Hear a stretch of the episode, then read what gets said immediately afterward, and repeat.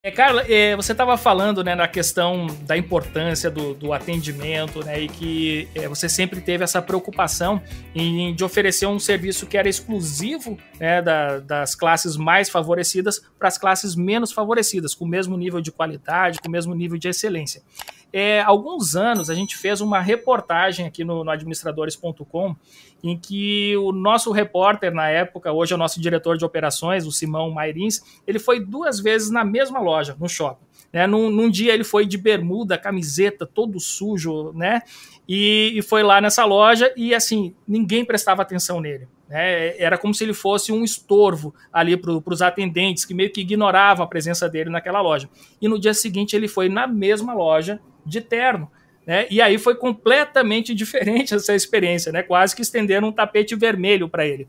É, por que você acha que assim isso ainda acontece muito né, no, é, no varejo brasileiro, essa questão do atendimento, né, as pessoas julgando pela imagem, então se vê que a pessoa, é, pela imagem dela, tem menos poder aquisitivo, então não presta assim, o mesmo nível de atendimento. Por que você acha que isso ainda acontece, Carla?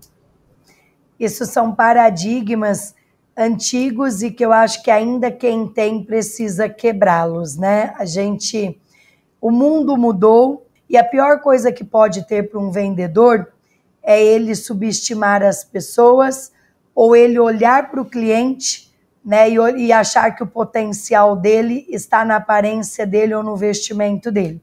Você vê, eu sou uma pessoa extremamente simples, né? Durante a semana, como eu me visto mais como executiva, Geralmente de final de semana eu tô de chinelinho, né? Tô, tô de uma forma bem leve, de uma forma bem simples. Então é aquilo que eu disse desde o começo, né?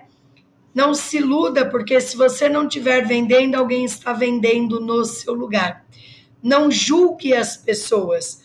Como eu comentei, eu sou uma pessoa muito simples, né? Então, se as pessoas forem vender para mim de final de semana, elas não irão vender, porque Geralmente eu tô de chinelinho de dedo, né? Tô de uma forma bem casual, bem descontraída.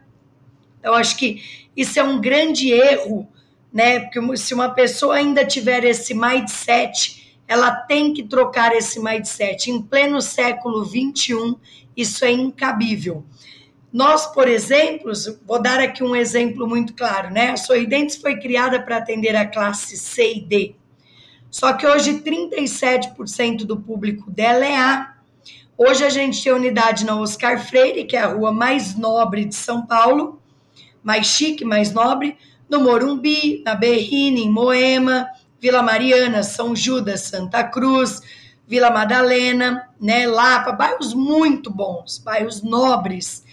E também temos unidades em Guaianazes, Itaquera, dentro da favela de Paraisópolis, com o mesmo respeito que a gente trata na Berrine um cliente, a gente trata também dentro da favela de Paraisópolis, porque nós somos gente cuidando de gente. E a tabela de preço também é a mesma, por incrível que pareça.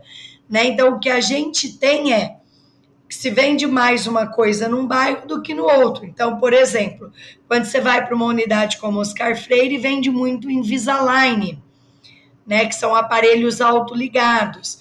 Já na, nos bairros mais simples, a gente vende também os alinhadores, mas vendemos a versão nacional, que é o Sorridentes Align. Ou seja, todo mundo pode, independente da classe social, mas o importante é poder com qualidade. Muito bem, se você está curtindo o nosso conteúdo por aqui, mostre esse amor seguindo o podcast Café com a DM e deixando também a sua avaliação. A gente se vê amanhã em mais um episódio.